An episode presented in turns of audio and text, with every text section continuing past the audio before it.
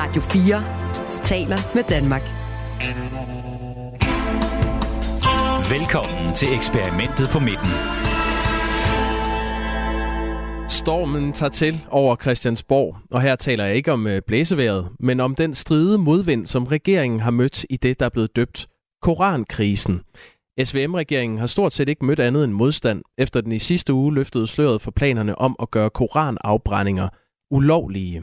Og måske meget sigende, så var det den tidligere statsminister og nu udenrigsminister Lars Løkke Rasmussen fra Moderaterne, der mødte pressen. Vi signalerer noget politisk vilje til, at vi tager det her alvorligt. Og det er ikke, fordi vi føler os presset til det.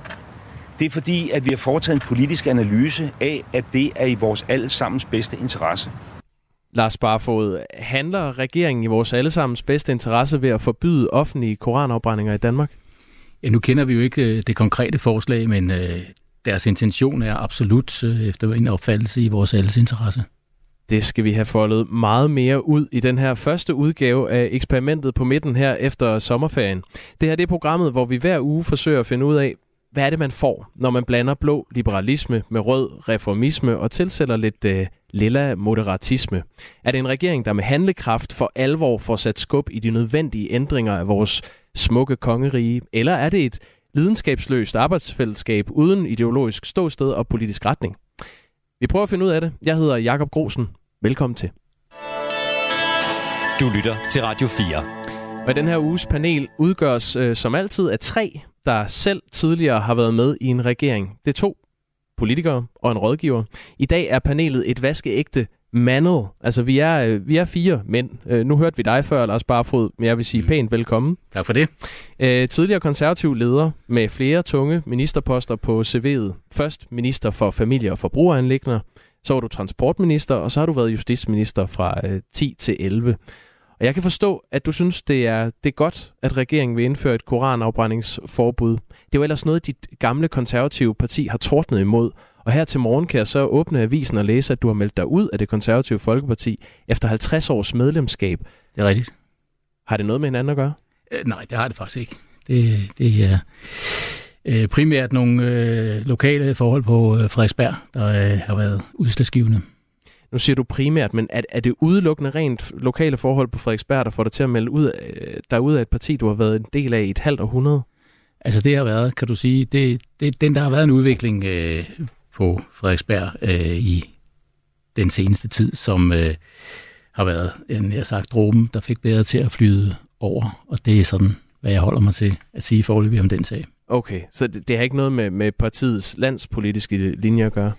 Altså, det her, det handler øh, som udgangspunkt om øh, en reaktion på øh, den udvikling, øh, der har været på Frederiksberg, hvor jeg ikke længere mener, at øh, det konservative Folkeparti øh, repræsenterer den øh, Frederiksberg-konservatisme, som, øh, som ellers har været gældende i, øh, i, øh, i 100 år. Jeg mener simpelthen ikke, det politiske kompas øh, fungerer for dem øh, længere, og derfor så kan jeg ikke stå bag øh, partiet øh, lokalt, og det har været øh, det øh, udslagsgivende sådan her nu. Øh, øh, det kan være, at jeg på et senere tidspunkt øh, kan få lyst til at sige nogle ting om, øh, om, om, om landspolitik, men, øh, men i den her kontekst, øh, der, er det, øh, der er det der har været udslagsgivende.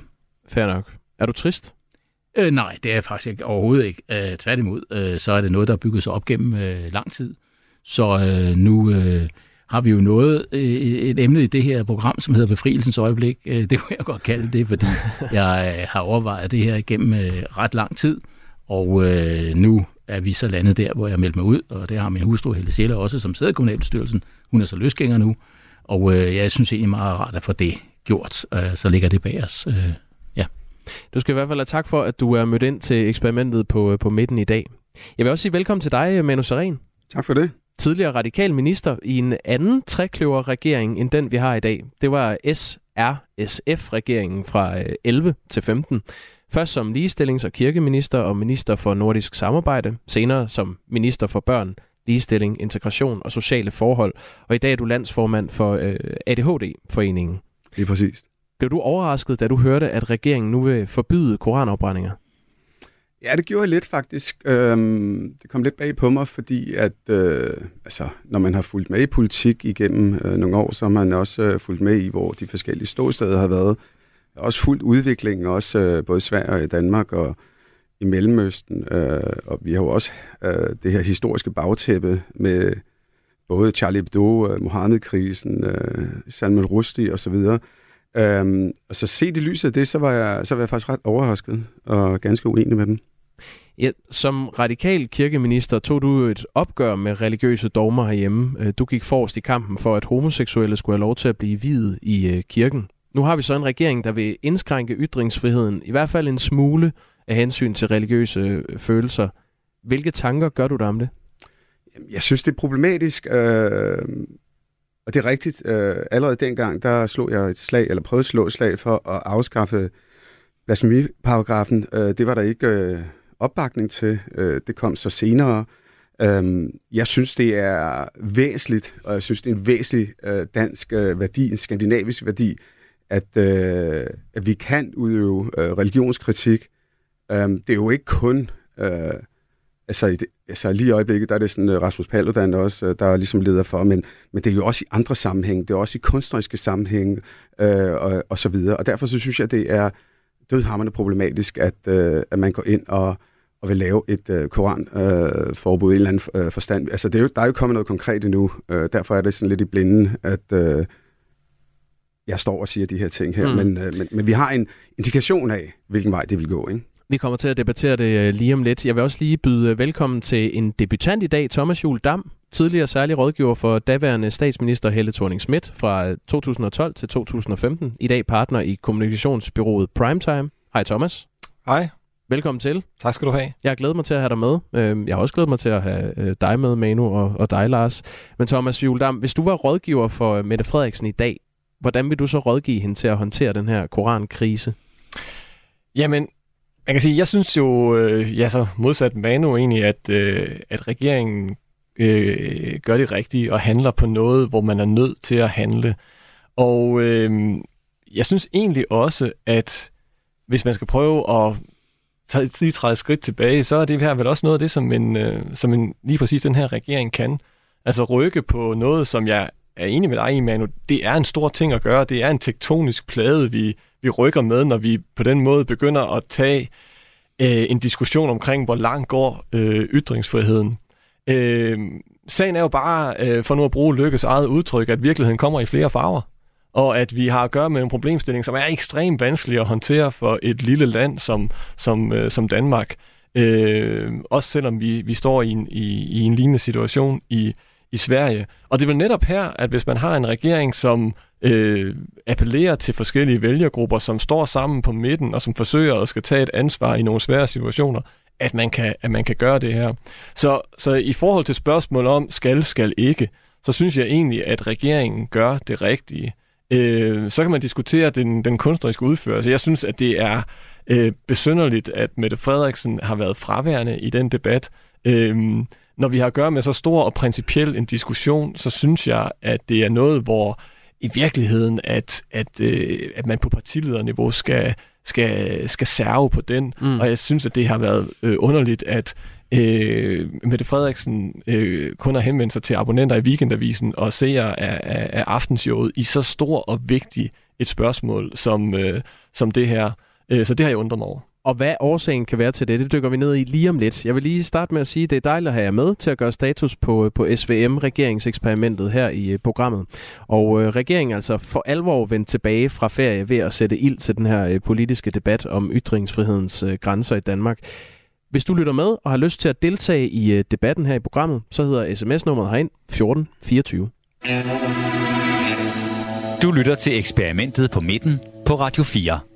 Debatten om afbrændinger af muslimernes øh, hellige bog har fyldt rigtig meget hele sommeren, og det øh, kommer jo på et bagtæppe af, at store dele af den muslimske verden i Mellemøsten har fordømt, at den danske regering tillader, at øh, danskere kan tænde ild til Koranen i ytringsfrihedens navn.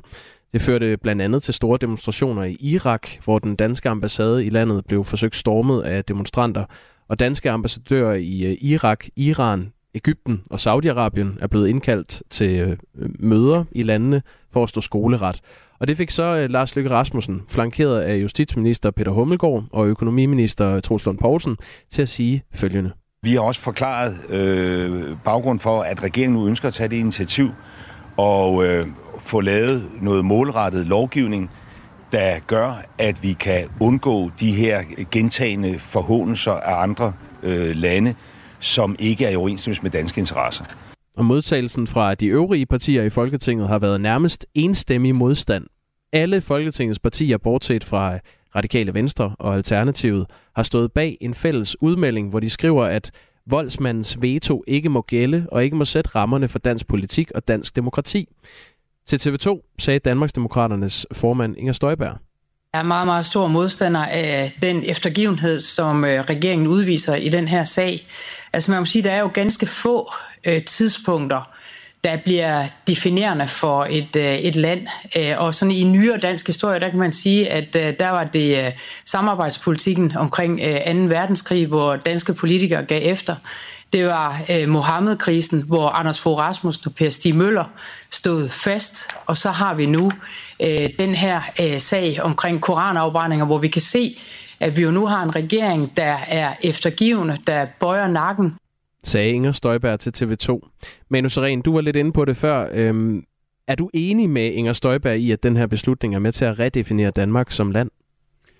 Jeg synes, hun øh, hiver sig op på nogle høje navler, som øh, jeg måske ikke lige... Altså, der er jo masser af nuancer, ikke? Og som Thomas også sagde før, øh, hvor han citerede en anden, at øh, virkeligheden kommer i, øh, i rigtig mange farver, og det gør den selvfølgelig også i den her sag her, fordi tingene er bestemt ikke sort-hvide, og jeg er så glad for, at det ikke er en sag, jeg skal forholde mig til, fordi den er svær på alle mulige lederkanter.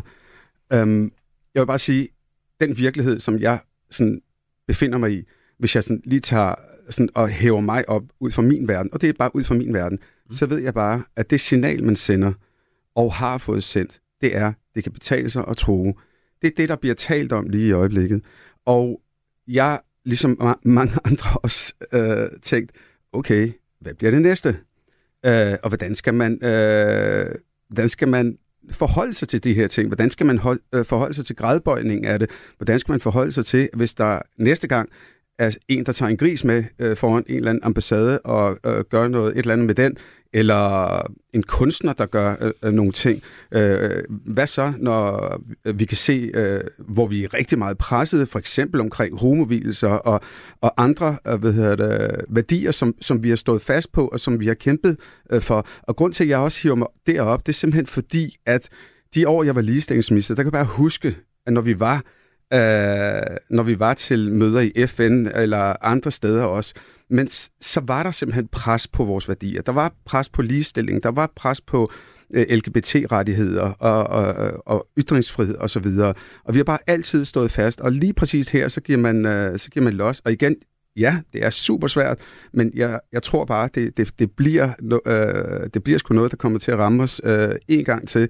Fordi, altså, tro mig, inden for et år eller to, så står vi her igen øh, med en ny sag, der, der ligner den, øh, og det er det, der bekymrer mig. Og igen, øh, jeg er lidt uenig med, med Thomas omkring, at vi står alene. Vi står ikke alene. Vi, vi glemmer nogle gange, øh, at vi, vi er en del af EU. Vi glemmer nogle gange, at vi er en del af nogle andre fællesskaber også, og sådan noget. Øh, og, og det nordiske fællesskab også. Så, så vi står ikke alene, og så glemmer vi også nogle gange også, og det er jo klart, fordi de her sager kommer jo sjældent op, Øh, men altså, ja, vi har nogle værdier, og de værdier, de, de er jo ikke gratis. Men omvendt så er der også de, øh, de værdier, som, øh, som vi har bygget vores samfund op omkring. Lars Barfod, du sad med i Anders Fogh Rasmussens VK-regering under øh, Mohammed-krisen, og dengang ville I jo ikke indskrænke ytringsfriheden, og det var trods stor utilfredshed fra Mellemøsten. Hvad er det, der er anderledes i dag for dig at se? Det er primært, at øh, dengang der var vi udsat for et pres i forhold til frihed, øh, når det gælder skrift og tale og derunder også tegninger, hvor vi havde og har en lovgivning, en regulering, der er helt på linje med den regulering, man har i resten af den vestlige verden og derunder Europa. Øh, og derfor fik vi selvfølgelig også fuldstændig opbakning øh, fra resten af Europa og fra USA i vores position, at man har selvfølgelig lov til at tegne det, man vil, uanset om man så kan lide de tegninger eller ej. I det her tilfælde, der er situationen anderledes, for der er en lang række lande, og jeg ved godt, det er på forskellige måder, det er reguleret, og der er mange nuancer i det, men grundlæggende så er vi i en situation, hvor man stort set i hele Europa kan gribe ind over for sådan nogle koranafbrændinger. Og det kan vi ikke. Og derfor er jeg så heller ikke enig med Manu i, at vi bare kan regne med opbakning øh, fra resten af Europa i den her sag, fordi vi tillader mere vidtgående, at man kan tillade sig at stå og brænde øh, en hellig bog af, eller hvad det nu er. Øh, det er en kæmpe stor forskel fra dengang. Og jeg synes, det er fornuftigt derfor også, at man, man tænker over at lave et eller andet korrektiv til vores regler. Det kan så være på den ene eller den anden måde. Det bliver interessant at se, hvad udspillet endelig bliver. Hvor vi bringer os mere på linje med resten af Europa, fordi så står vi bedre øh, i den forstand, at så kan vi ligesom med Mohammed-tegningerne forvente at få opbakning øh, i resten af Europa, og for så vidt også USA, i forhold til det, vi gør, og så kan vi stå imod presset. Og det er også en grund til, at jeg ikke anerkender den der glidebane-diskussion, man har. For den tror jeg slet ikke kommer. Vi står selvfølgelig fast øh, næste gang, øh, fordi medmindre der opstår noget, man ikke lige kan forudse, så vil vi være på niveau med andre lande øh, i det, vi tillader. Den her øh, store beslutning blev præsenteret af udenrigsminister Lars Løkke Rasmussen, og altså ikke af statsminister Mette Frederiksen, som vi var inde på før. Der, der var flere, der efterlyste, at Mette Frederiksen kom på banen og sagde noget. Thomas Juldam, det gjorde du også lige før. Øhm, hvorfor er det, at det burde være statsministeren, der ejer sådan en øh, beslutning fra begyndelsen, for dig at se? Fordi det er en, en, et spørgsmål og en beslutning, som har brug for maksimal tyngde og maksimal autoritet.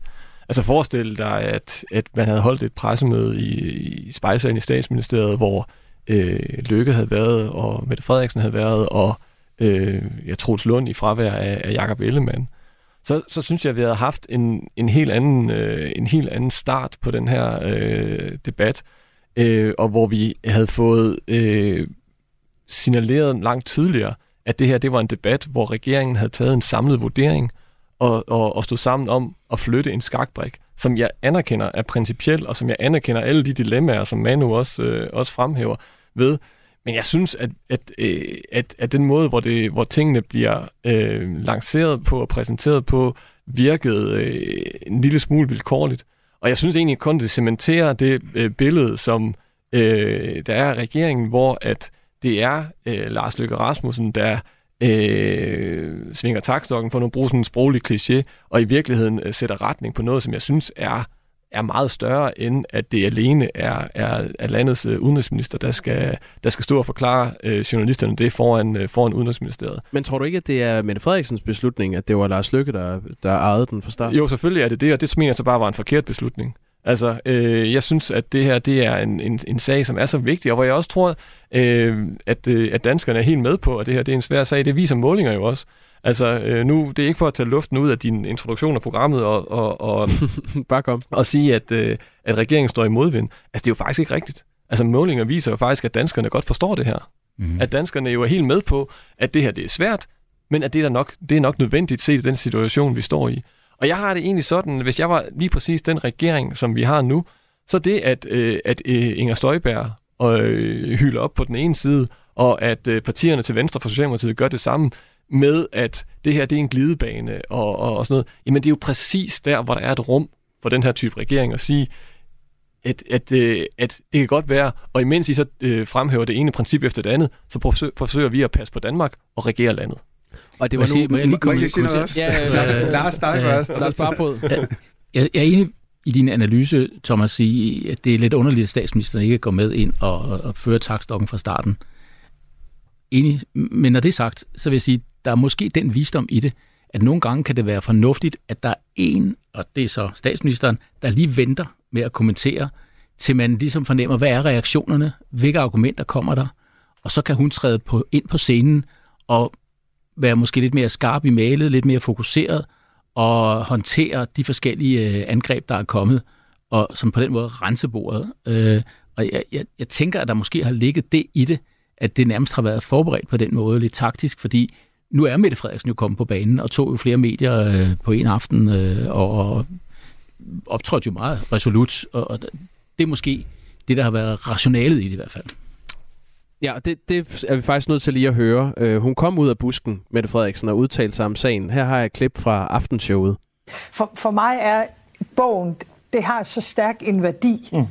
Og derfor reagerer jeg også øh, næsten fysisk, når der er nogen, der vil brænde den af. Det, det er der jo så heller ikke mange, der har gjort igennem historien, og det, jeg, jeg skal ikke komme med mange historiske referencer, men det er få regimer, og de er ikke demokratiske, dem der har gjort det. Det kan man sige, det er jo, det er jo i hvert fald skarpt. Hun smider faktisk uh, nazikortet her, Manu Det var overhovedet ikke skarpt, det der, på har, nogen har, hun en, måde. har hun altså, en pointe? Prøv at høre. Altså, For det første, så er grunden til, at hun ikke går ud, der kan, der kan være mange, vi, kan jo, vi, vi gætter jo bare, det er jo, det er jo sådan, det er jo at være her.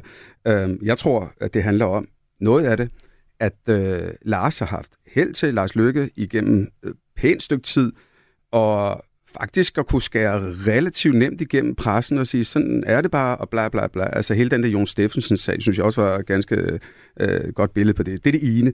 Og så tror jeg simpelthen, øh, jeg, jeg, så, så noget af det også, sådan, hvis man skal give det procenter, så også, øh, hvad hedder det, øh, enig med Lars Barfod også, at øh, det er også fornuftigt at sådan lige vente og se, okay, hvilken vej øh, blæser vinden. Men jeg tror altså også, at det handler om, at hun ikke ejer den sag i maven. Altså prøv lige at høre. Kig på alt, hvad hun har sagt igennem de sidste 10 år. Ikke? Altså det her, det, øh, det, er, ikke, det er ikke Mette. Øh, det er der ingen tvivl om. Altså, og der er flere af os, der, har, der kender Thomas også, vi har arbejdet sammen med hende. Altså, så jeg tror simpelthen, det handler om, at det, den ligger sgu ikke godt i, i hendes mave. Det er ikke et sekund i tvivl om. Blasfemiparagrafen blev afskaffet i juni 2017. Dengang stod det helt klart, at det ville øh, blive tilladt at afbrænde eller øh, urinere eller andre ting på øh, hellige skrifter.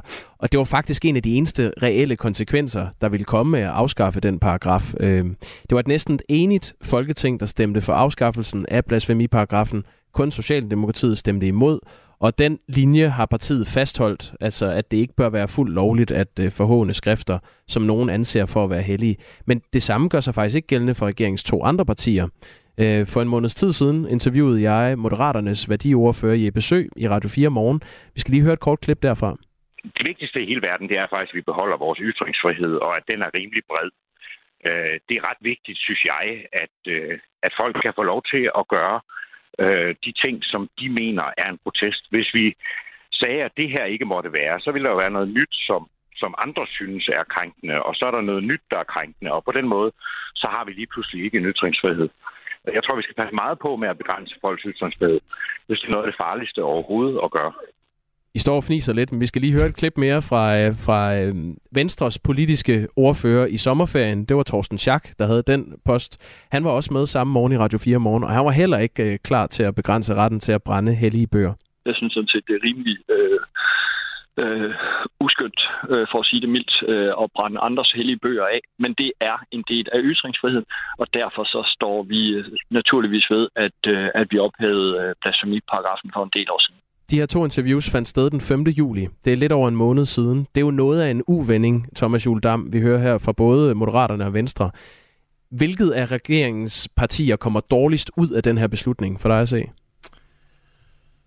Øh, jamen, det synes jeg... Jeg synes, at øh, Venstre og Socialdemokratiet kommer dårligst ud af, af, af det her. Altså... Øh, øh, Altså hvis man prøver lige at, at spole en lille smule tilbage, så afskaffelsen af, af, af blasfemiparagrafen. Jeg tror ikke, at, at, øh, at Lars Barfod og Manu og jeg selv på tilhørpladserne har været sådan i Folketinget, hvor der har været sådan lidt en, en sådan værdidebat, hvor ikke den yderste højrefløj har sagt, lad os afskaffe blasfemiparagrafen. Altså, det har været sådan en mærkesag. Ikke? Og den bliver så afskaffet, som du selv, øh, som du selv redegør for, og, og, øh, og, og konfettirørene springer, især hos, øh, især hos, den, øh, hos den yderste højrefløj, Dansk Folkeparti og, og, og sådan noget efter, efter det. Og det, det, er jo sådan et, det er jo sådan et godt eksempel på, altså, at hvordan man, hvis man er en, en mindretalsregering, som er afhængig af et bestemt, af bestemte partier udenfor til en bestemt side, jamen så, så, sker, sådan nogle, så, sker, sådan nogle, øh, så sker sådan nogle ting her.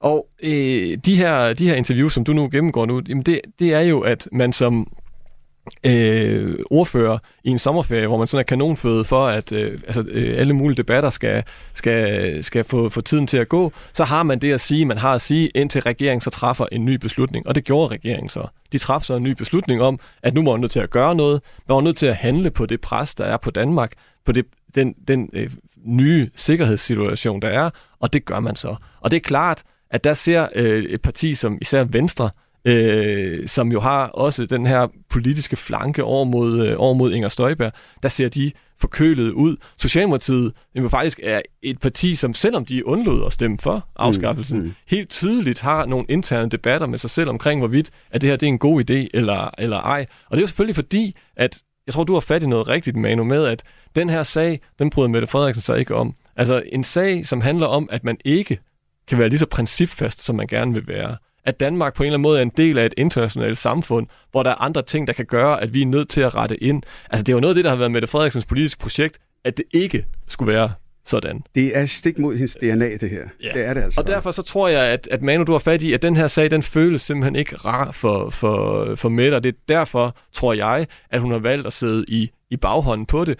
Og i den situation, Socialdemokratiet står i lige nu, som er jo øh, ekstremt interessant, fordi at vi er gået fra en situation, der på den måde egentlig er normaltilstand i Socialdemokratiet. Vi har haft en situation i nogle år med Mette Frederiksen, hvor at der ikke har været nogen interne skamysler. Der har ikke været nogen kaffeklubber, der har, øh, der har haft sådan øh, politisk signifikans. Der har ikke været nogen sådan fløjkrig på den måde, vi har været vant til. Og fordi at Mette Frederiksen har rørt bolden i forhold til et internationalt toppost, så er alt det poppet op igen. Og det er derfor, at debatter omkring, hvorvidt at man skal, nu skal foretage den her regulering, at den pludselig popper op, og det virker en lille smule ukontrollabelt. Det synes jeg er enormt interessant, at, at, det, at det egentlig er Socialdemokratiet, der kommer dårligt ud af en debat som den her. Mm. Altså, jeg vil sige, det er mig, der kommer til at fnise, og det er simpelthen fordi, at jeg tror både Lars og jeg, vi kan godt huske, øh, at når man som politiker har sagt nogle ting og alt muligt andet, og så går der et stykke tid, og så bliver der noget lovgivning, eller man, øh, ens parti ikke mener det, og så står man der med håret i podcast. Det er ikke podcasten. første gang, det sker. Det er ikke første gang, og det Nej, er, det er det ikke. så irriterende. Og jeg ved, at de der to, de tænker, ej, fuck man, hvorfor spiller de det? Og så det sidste, jeg lige vil sige, det er, at øh, øh, ja, der i 17, altså, der var, altså, man gjorde det jo med, fuldstændig som Thomas siger, med konfettirør og alt muligt, og det var faktisk til trods for, at straffelovrådet også advarede imod det, fordi de netop helt præcis sagde, at øh, de her koranafbrændinger kunne øh, afføde en øh, højere terrortrussel øh, mod Danmark. Mm. Jeg tror måske også, nu, nu hører jeg godt, hvad I siger i forhold til, hvad statsministerens øh, sådan, øh, inderste mening er om det her, og, og det er sikkert rigtigt, men, men, men måske alligevel også øh, lige strejfe den mulighed, af, at i hvert fald jeg tror, at hendes tid som justitsminister, og efterfølgende hendes øh, tid som statsminister under en ukrainekrise krise har ført til, at der er en sikkerhedspolitisk alvor, øh, som står stærkere hos hende, øh, som noget, der skal tages hensyn til, også i den her sammenhæng, end det måske gjorde, øh, dengang hun var beskæftigelsesminister. Vi øh, må se, hvordan de finder ud af, at det rent juridisk kan løses Forløbig, Der ved vi i hvert fald, at regeringen vil indføre et forbud mod øh, koranopbrændinger.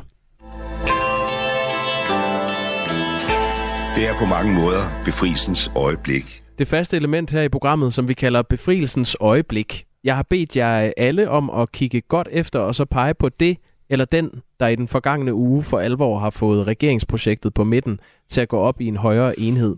Det kan være en person eller et udsagn, et forslag, et tidspunkt, hvor øh, eksperimentet øh, så at sige lykkedes, om ikke andet bare for et kort øjeblik.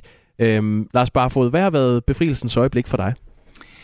Øh, ja, det har været, øh, jeg har sagt, øh, Jacob genkomst til dansk politik. Altså det, det må være befrielsens øjeblik, både for Venstre og for regeringen, at det er sket, at han er tilbage, og øh, han øh, jo også, øh, som jeg ser det, øh, optrådte ganske godt og sikkert øh, i de mange interview, han lavede de første par dage, han var tilbage øh, ved skrivebordet i Forsvarsministeriet. Så det er det, jeg vil pege på. Det er godt, du peger på det. Det, øh, det dykker vi dybere ned i øh, om lidt. Vi skal lige have et bud fra dig, øh, Thomas Juldam.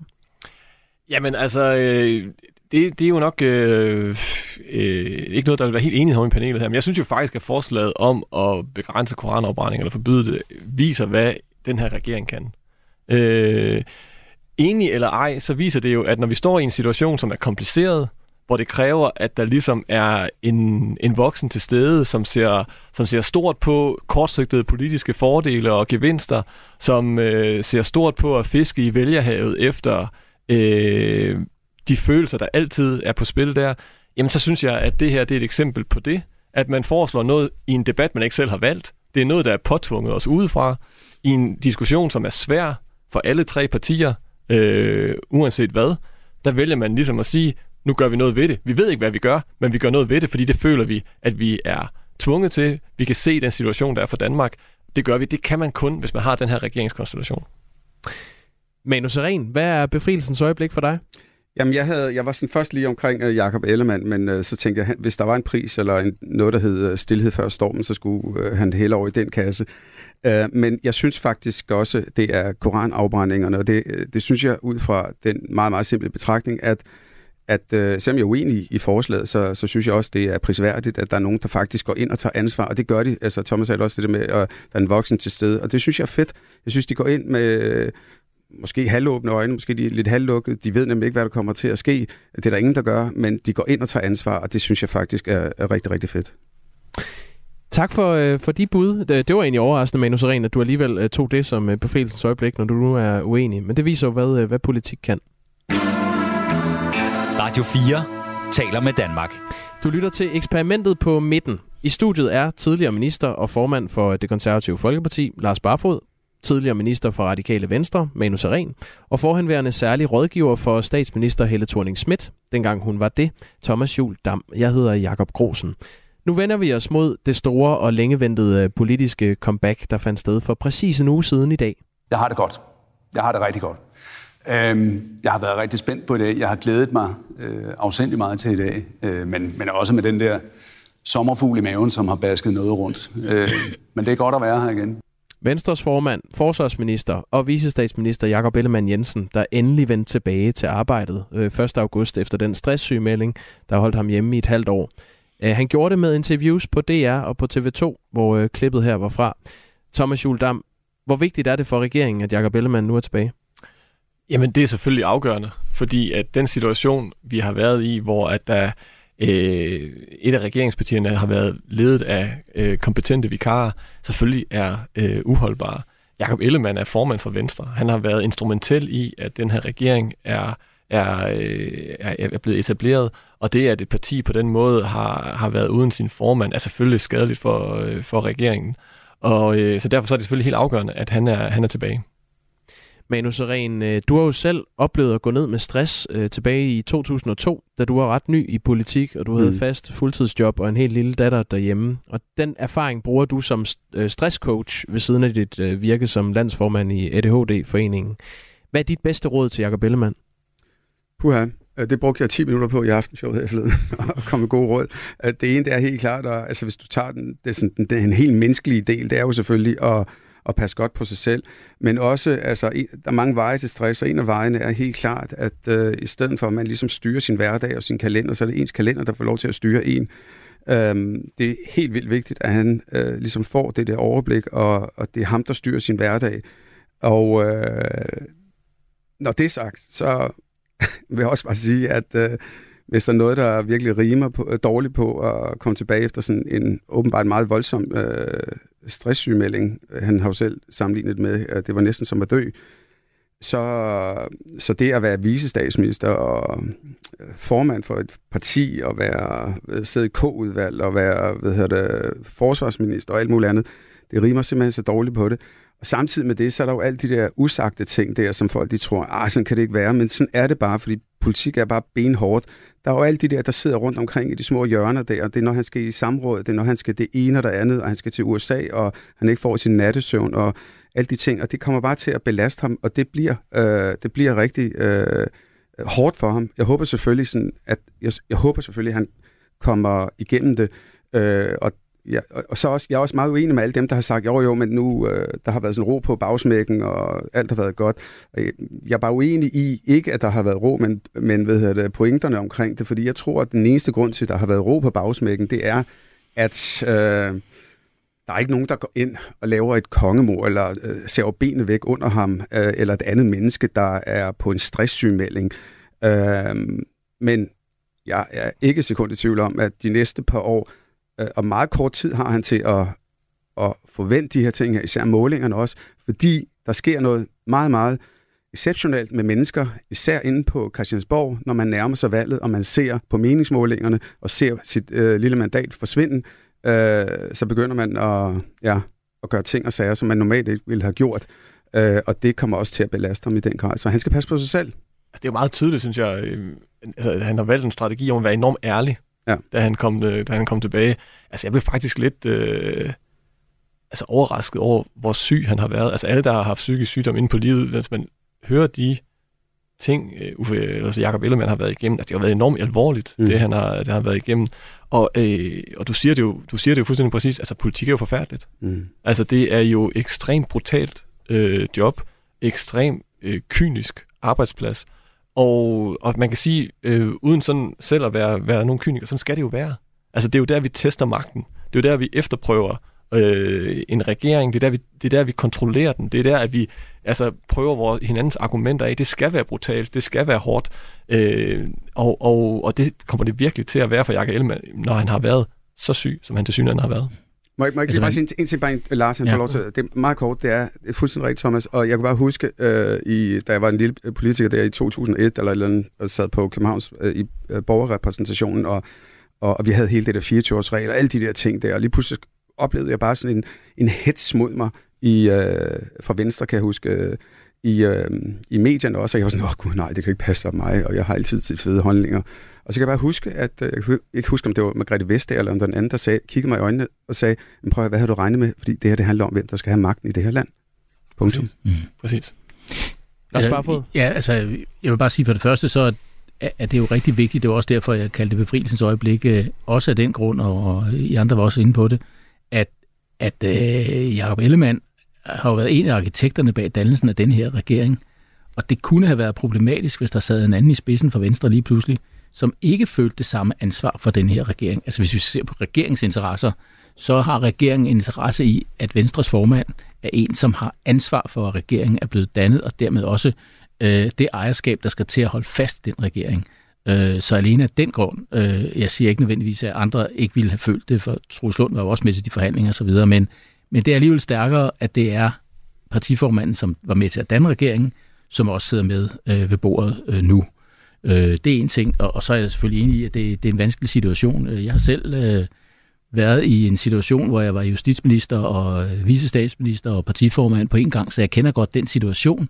Øhm, og der er det jo vigtigt, men det synes jeg også, det lyder som, at man har, han taler jo, som øh, du også siger, Thomas, meget ærligt om det, altså man skal have nogle redskaber til at distancere sig lidt fra det pres. Øh, nu kunne jeg for eksempel øh, høre, at han sagde i et af de programmer, at han havde øh, lært sig noget meditation. Mm. Øh, det har jeg gjort fra min øh, tidligste ungdom, hvor jeg engang, altså som ungdomspolitiker, havde mulige ting øh, kørende, hvor jeg også følte mig stresset. Der lærte jeg mig faktisk meditation, og det kan være en rigtig god vej til ligesom at tømme hovedet og sætte fokus på nogle andre ting, mm. og så øh, også lære, at øh, man skal ikke tage det personligt. Altså, det er ministeren, de er ude efter, det er ikke personen, øh, i det her tilfælde Jakob Ellemann, og så ligesom lære at distancere sig lidt fra at sige, det er den rolle, den går jeg ind i en gang mellem, øh, næsten 24 timer i døgnet, mm. men, men jeg er også noget andet jo, end men, minister. Den der distance, den kan være meget god, synes jeg, mentalt at arbejde med. Jo, men problemet er bare, at han kommer i de næste to år til at blive vurderet på følgende. Øh, er, det, er det diagnosen, der kommer først, eller, stressdiagnosen, eller om det ikke er en rigtig diagnose? Er det, er det den, der kommer først, eller er det Jakob Ellemann, mm. vicestatsministeren? Fordi at der er bare ting, han ikke kan lade være med. Og nu taler du meget øh, rigtigt og fint også, øh, Lars, omkring øh, stress. Øhm, vi andre kunne måske, hvis vi er fuldstændig nede, så er det, at man skal øh, restituere, melde afbud til et øh, landsmøde øh, eller nogle andre ting. Det kan han bare ikke. Og hvis han gør det bare en lille smule, så bliver det sat ind i den kontekst. Han er svag. Øh, og som vi har snakket om, hvis du viser svaghed i politik, især på det niveau, altså så kommer der, altså så, så risikerer du at få savet benene væk øh, under dig. Og det er det pres, selvom øh, det er rigtigt, at han skal passe på sig selv, men det det pres, så bare vil være der, og det kan han ikke, han kan ikke, man kan ikke øh, fjerne det, ligesom det pres også, som er der, som er pisse irriterende, at man bliver vurderet i alle mulige målinger som minister. Dem ser han også. Han får også et pres, der hedder, at øh, selvom vi alle sammen siger, at vi ser aldrig på meningsmålinger, tro mig, vi sidder og glor på dem under dynen hver aften og tænker, fuck mand, øh, hvordan kan vi forvente det her? Det pres vil også ligge på ham, så han udsætter sig selv for et voldsomt pres, øh, og det er der, han skal navigere, og det bliver fandme svært. I første omgang er der nok at tage fat på for Jakob Ellemann. Han vender tilbage til et kommende samråd om våbenindkøb fra øh, Israel, hvor Ellemann som forsvarsminister tilbage i januar har videregivet urigtige oplysninger til Folketinget. Spørgsmålet er så, om han bevidst har vildledt Folketinget eller ej. Og han har øh, faktisk indkaldt til pressemøde om den sag i dag kl. 13.30, øh, hvor han vil fremlægge den redegørelse om sagen, som hans afløser Truls Lund Poulsen havde bestilt. Udover den sag er der debatten om forbud mod koranopbrændinger, koranafbrændinger, som vi har øh, diskuteret, og som han jo skal være med til at lande på en eller anden måde. Så skal han have markeret sig som en stærk formand for Venstre, og få alt tvivl internt og eksternt om ham manet i jorden. Og så er der lige et sommergruppemøde i Venstre, der begynder den øh, 17. August. Øhm, Lars Barfod, hvad mener du bør have højst prioritet for Jakob Ellemann lige nu? Det er svært at sige, fordi det er jo vigtigt alt sammen. Ikke? Men, men jeg tror, at det betyder, eller det betyder helt sikkert meget, at han først og fremmest får overbevist sine egne, altså på de indre linjer, øh, for opbakning og, og får sat en kurs øh, for Venstre, øh, så man kan se, at øh, nu er øh, partiformanden tilbage, øh, der er opbakning til ham, og han lægger en linje. Så jeg tror, at det der interne ting op til deres landsmøde øh, betyder øh, rigtig meget. Så det vil jeg nævne. Jeg vil lige dele noget, jeg har lagt mærke til øh, med jer. Det er jo sådan normalt, så holder politikere sig ikke fra tasterne på øh, de sociale medier. Men der har været en vis tavshed fra øh, Ellemands partikolleger, øh, her, da han vendte tilbage den 1. august. Jeg har været inde og tjekke venstrepolitikernes sociale medieprofiler, og jeg har kun kunne finde et selvstændigt velkommen tilbage opslag. Det var øh, Janne Jørgensen, der havde lagt det op, øh, skatteordfører i Venstre. Så har kirkeminister Louise Schack Elholm, øh, digitaliseringsminister og minister for ligestilling Marie Bjerre og minister for fødevare, landbrug og fiskeri Jakob Jensen ønskede ham velkommen tilbage i kommentarsporet til de opslag, han selv har lagt op. Men øh, Ellemands afløser glemmer ved deres fravær. Truslund Poulsen har ikke skrevet noget med Ellemann, men han har lavet et hyldestopslag til Stephanie Lose. Stephanie Lose har ikke skrevet noget. Øh, heller ikke venstreprofiler som Sofie Løde, indrigs- og sundhedsminister, eller politisk ordfører Morten Dalin og skrevet velkommen tilbage. Skal vi lægge noget i det, Manu Seren? Jamen altså, det er jo rigtig flot, at hans ansatte, for det er jo sådan, det er, uh, man, han ansætter ministerne, de går ind og skriver velkommen tilbage. Og det viser jo bare det, jeg sagde før, altså, øh, så Thomas også sagde, det er, det er jo bare sindssygt brutalt. Øh, og tavshed siger også rigtig, rigtig meget. Hvad siger det? Jamen, det siger jo lige præcis, at for det første, så sidder vi og snakker om det her. Hvis han tilfældigvis sidder i sin ministerbil og lytter til det, øh, så er det det der usynlige pres igen. Altså, øh, han behøver sådan set ikke også til at gøre sig opmærksom på det, fordi at øh, det ligger der. Øh, det er der ingen tvivl om. Øh, og, hvad hedder det, og jeg tolker det helt klart øh, som en... Øh, manglende opbakning til ham. Det synes jeg er sindssygt klart. Så øh, Øh, jeg siger bare velkommen tilbage. Og så vil jeg også sige, jeg synes også i øvrigt, at hans øh, tilbagekomst, altså lyder som Jesus, ikke? men at den var, den var flad. Altså, og det er selvfølgelig enormt nemt at, at sige, men, men, men det er jo altid sådan, politik er jo perception også. Det er jo også, hvordan skal folk opfatte mig? Og han valgte jo, og det er et strategisk valg, han valgte den bløde udgave at vise sårbarhed, fordi det har virket før, og fordi han har fået medvind på det, og det, øh, det kan godt være, at det gør det, men jeg, jeg havde bare virkelig håbet på, at han kom tilbage som sådan, den der stærke mand, for det er også en, øh, en perception, også man kan have, og sige, jeg ved det og det og det, og sætte en ramme og sætte en retning.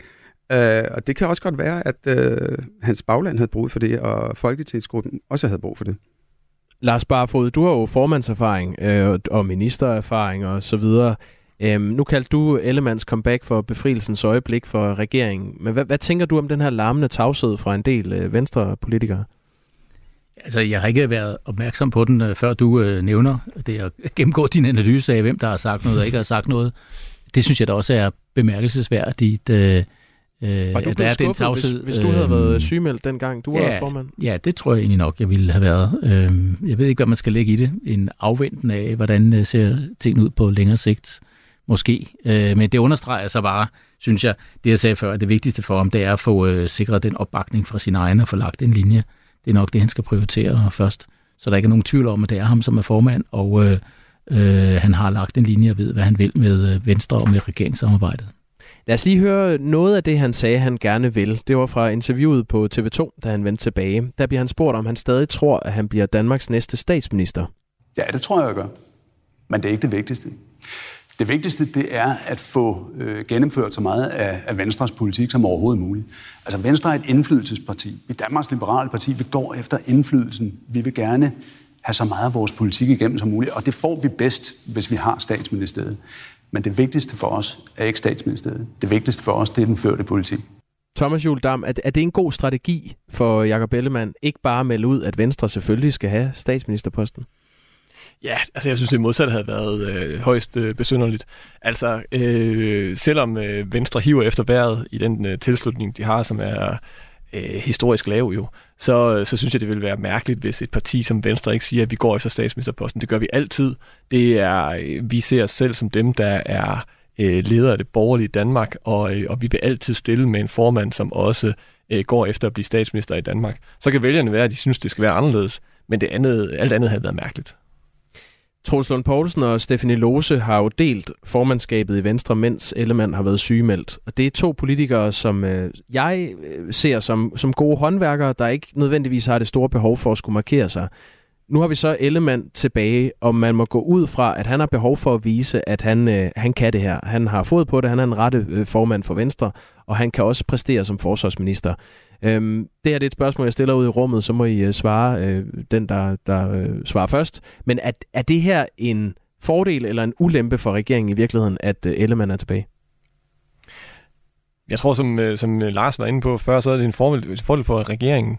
Spørgsmålet er, hvad der er det bedste for Venstre. Og det, er jo sådan lidt, det, det bliver sådan lidt en, en sådan lidt længere diskussion, men, men det er klart, at, at, øh, at for regeringen er det, at, øh, at Ellemann er tilbage, synes jeg er vigtigt, fordi han var med til at etablere regeringen, han var med til, at, at, at, at, øh, at den blev født. Så det, at han er tilbage, mener jeg er, er, er afgørende. Altså man kan sige, hvor Jakob Ellemanns skæbne jo er denne regering, vi har her, fordi han, at det var et historisk beslutning, han tog på vegne af Venstre, at de skulle øh, gå i regering med øh, Socialdemokratiet og, øh, og Moderaterne, så øh, vil det, det, at når Venstre på et tidspunkt får en ny formand, tror jeg, blive vedkommende skæbne, at Venstre skal ud af den her regering. At Venstre skal noget andet. At Venstre igen skal være leder af det, af det borgerlige Danmark, og vi får en, vi får en tilbagevend til, til de øh, blokke, vi, vi kender og enten kan lide eller ikke kan lide.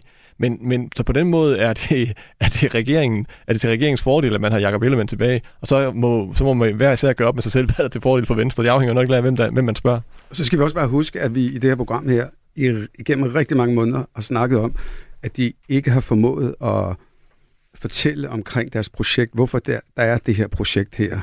Øhm, og hvad, hvad mener du med det, ja. Øh, Manu Det er jo for at løse de, øh, de nødvendige ja. problemer, vi står overfor, altså ja, de nødvendige men, reformer. Men, men, men vi har været sådan relativt enige om her, at det har de ikke formået. Uh, nu kommer jeg til min pointe. Det har Ellemann uh, i sagens natur ikke kunne, uh, kunne gøre, fordi det, han har været syg. Det, der bare er ved det, når jeg så hører om før, når han bliver spurgt omkring, at han, øh, om han vil være statsminister igen og, og så videre, så er det den gamle retorik. Det er den gamle jeg oppositionsretorik. Og jeg tror bare, at noget af det handler om, at han er nødsaget til, at det Venstre også, at, at opfinde et nyt sprog og få et nyt sprog for Venstre inde i regeringen. Og det synes jeg stadigvæk, øh, jeg mangler at høre. Vi øh, haster videre til øh, et af de andre faste segmenter i det her program. Det er jo en bastardregering. Ugens bastard. Det er jo sådan, når man blander to, eller i det her tilfælde tre ting, der ikke umiddelbart øh, smager godt sammen, så kan det jo godt resultere i noget lidt mærkeligt. Øh, et misfoster eller en bastard, som øh, Pelle Dragsted fra Enhedslisten her har kaldt SVM-regeringen. Det er det punkt, vi er nået til nu. Øh, I har lagt mærke til noget, som er faldet øh, knap så heldigt ud for regeringen den seneste uge. Lad os øh, lægge ud med dig, Lars Barfod. Hvad har været øh, ugens bastard for dig? Jeg vil sige, det er egentlig ikke noget, som man umiddelbart kan, bes- kan bebrejde regeringen, men det er det forhold, at det nu er lykkedes øh, på en eller anden måde at tømre oppositionspartier, både til venstre og til højre fra regeringen, sammen til bare at modsætte sig øh, nogen form for øh, ændringer, der øh, kan forhindre øh, koranopbrændinger i en eller anden udstrækning. Øh, altså, øh, radikale og alternative, de har jo stillet sig afventende, øh, synes jeg egentlig, i en meget ansvarlig position. De vil vente og se, hvad forslaget er. Men de andre partier har jo bare valgt øh, at øh, udnytte det her politisk. Øh, og det er da et problem for regeringen, at øh, den ikke har en, øh, en opposition, der i sådan nogle situationer, hvor landets øh, sikkerhedspolitiske interesser i den grad er på spil, er øh, mere ansvarlige til at gå med ind i at finde nogle løsninger, så regeringen ikke skal stå alene med det. Og det er jo næsten det, de gør nu, bortset fra altså radikale alternativet, i hvert fald stiller sig til rådighed i første omgang. Men jeg kan jo undre mig over, at partier, som, som normalt øh, øh, mener, at de kan påtage sig regeringsansvar og så videre, øh, vælger at øh, stille sig i den grad på bagbenene på forhånd, øh, hvor der er en tradition i Danmark for, at de regerings, eller de partier, som, øh, som vil påtage sig regeringsansvar, de også er med på, at når det er landets sikkerhedspolitiske og udenrigspolitiske interesser, så står man sammen ud af til, så laver man ikke et slagsmål. Og jeg mener, det er øh, populisme, at øh, øh, flere partier, derunder mit øh, gamle øh, parti, øh, bare øh, slår sig sammen øh, med, at det vil de overhovedet ikke være med til. Det synes jeg er et problem for regeringen. Nu har vi så heldigvis øh, en regering, som er en flertalsregering, som kan gennemføre noget, øh, som kan skabe større sikkerhed for os alle sammen. Øh, og øh, hvis øh, nogle af de partier, som nu, synes jeg, et eller andet populistisk skoleret imod regeringen har slået sig sammen, hvis nogle af de partier havde været regering, så havde de jo været nødt til at gå med ind i et forsøg på at håndtere den her situation i forhold til det sikkerhedspolitiske. Så kunne de ikke bare stå og råbe op, og det burde de holde sig for kloge til at øh, gøre. Det synes jeg er et problem at, øh, at, at, for regeringen. Er du enig i det, Manu Seren? Øhm, ja, til, til dels er jeg faktisk. Det, det er faktisk fuldstændig rigtigt set. Uh, det er ikke lige, jeg havde ikke lige set det. Det, det, det, det, det er jeg enig i. Hvad, hvad er din uh, ugens bastard? Uha, uha. Um, altså min bastard kunne sådan set også have været befrielsens øjeblik uh, på en måde. Uh, men det er helt klart Janne Jørgensen, som... Uh, altså, jeg, jeg får virkelig ondt af ham, men uh, det der med, at man går ud og er imod... Uh, altså, man siger nogle, jeg skriver nogle ting tidligere og står på den politik, man tror på, og der skal ikke være koranafbrænding og, og hvad hedder det, forbud, undskyld. og så lige pludselig så ændrer verden sig, og så står han der og, og padler rundt. Men grund til, at jeg så omvendt også synes, at det kunne være befrielsesøjeblik, det, synes, øh, det er simpelthen fordi, jeg synes, det er befriende, at han stiller op i samtlige, samtlige medier og, og, hvad hedder det, og prøver at forklare hans øh, holdningsskift. Øh, og det synes jeg er fedt, fordi at der er alt for meget af, at øh, vi kan ikke få fat i øh, den og den, fordi vedkommende ikke vil øh, udtale sig osv. Men der stod han sgu op, synes jeg, og det, det, det har virkelig været fedt. Så det er en, det er en positiv, en sød lille bastard. Ja, en lille bastard, det kan man også have, ja, ja, ja. Øh, Thomas Juledam, som uh, debutant, er jo spændt på at høre dit uh, bud på ugens bastard. Ja, og der, der er vi jo lidt over i et andet, uh, andet emne. Det er jo uh, spørgsmål om, hvordan vi skal spare op til pension, uh, når, vi engang, uh, når vi engang bliver gamle, hvor hvor der, jeg synes, der har været en interessant debat øh, hen over sommeren, øh, til synligheden øh, skabt ud af øh, dygtig interessevaretagelse hos, øh, fra ATP's side, som, øh, hvis man skal tro øh, det, der den måde, det bliver beskrevet på, at, at, øh, at øh, ATP's direktør Martin Præstegård holdt et oplæg for regeringen om, hvordan vi kan øh, modgå det pres, der kommer på øh, finansiering af vores øh, alderdom og de ydelser, vi skal modtage, når vi bliver ældre, at vi så øh, skal foretage en form for øh, opsparing øh, ved siden af den skat, vi betaler. Og øh, Lykke var hurtigt til at gribe det, og, og luftede det selv i, øh, i, et, øh, i et interview, at vi var nødt til at gøre noget mm. øh, på det her område. Det tror jeg alle, der kigger på ældreområdet, der har beskæftiget sig med det område, kan se, at de udfordringer, vi står overfor, de er voldsomme. Øh, så øh, går øh, Socialdemokratiets politiske ordfører Christian Rabia Madsen ud og, og også forsøger at døbe tæerne øh, på emnet, og, og, øh, og derfor kan man se, at debatten udvikler sig øh, ukontrollabelt. Og nu står vi så i den situation, at det er lidt usikkert, hvor Socialdemokratiet egentlig står henne. Partiets politiske ordfører har sagt et. Peter Hummelgaard, han har sagt præcis det modsatte. Landets udenrigsminister har sagt noget tredje.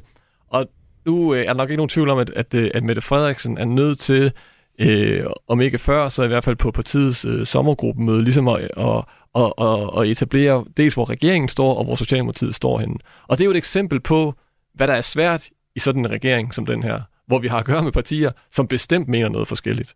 Og hvor statsministeren ikke er lige så stærk, som vedkommende er i en etpartiregering.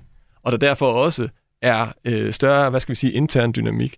At vi simpelthen har at gøre med de her sådan, hvad skal man sige, øh, interne debatter, der lynhullet bliver eksterne, og hvor det er øh, svært for vælgerne at finde ud af, hvad mener Socialdemokratiet egentlig, og hvad mener øh, regeringen. Det er øh, Mette Frederiksen så nødt til at få, få etableret øh, i løbet af ganske kort tid. Radio 4 taler med Danmark. Vi har halvandet minut tilbage af den her første udgave af eksperimentet på midten i den nye sæson. Men før vi slutter, skal vi lige nå en sidste ting. Jeg har bedt jer om at pege på øh, det parti eller den partileder, som øh, lige nu får mest ud af regeringssamarbejdet. Og vi tager lige en øh, lynrunde. Manu Seren, hvem peger du på? Jamen, det bliver for første gang Venstre, der får sådan en medlidenhedsblå øh, blå bold. øh, det er på grund af Janne Jørgensen og så Jakob Ellermann. Okay, alle point tæller. Øh, 1-0 til Venstre. Thomas Juldam, hvem får mest ud af SVM, arbejdsfællesskabet? Jamen, som i øh, alle de uger, regeringen har eksisteret, så synes jeg, at det er også den her uge af Moderaterne. Hvorfor? Jamen, fordi jeg synes egentlig, at den her debat med øh, forbud mod koranafbrændinger også viser øh, lykke, når han er bedst nemlig i situationer, som er ekstremt vanskelige, hvor der er øh, modvind i ansigtet fra start til slut. Der er han god, og der tager han øh, mm. et niveau, som der ikke rigtig andre politikere i Danmark, der gør. Øh, og det synes jeg også, han gør her. 1-1. Øh, ingen point til Socialdemokratiet. Eller hvad, Lars Barfod?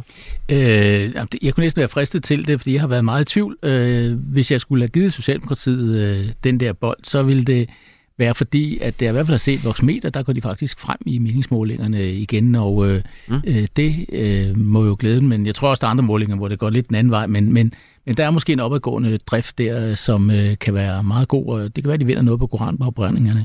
Vi har 10 øh, sekunder. Hvem skal have pointet? Jeg er landet på øh, venstre af lidt samme grund som Manu. 2-1 til venstre. Tak fordi I var med. Lars Barfod, Manu Seren og Thomas Juldam. Jeg hedder Jakob Grosen. Du har lyttet til en podcast fra Radio 4. Find flere episoder i vores app, eller der, hvor du lytter til podcast.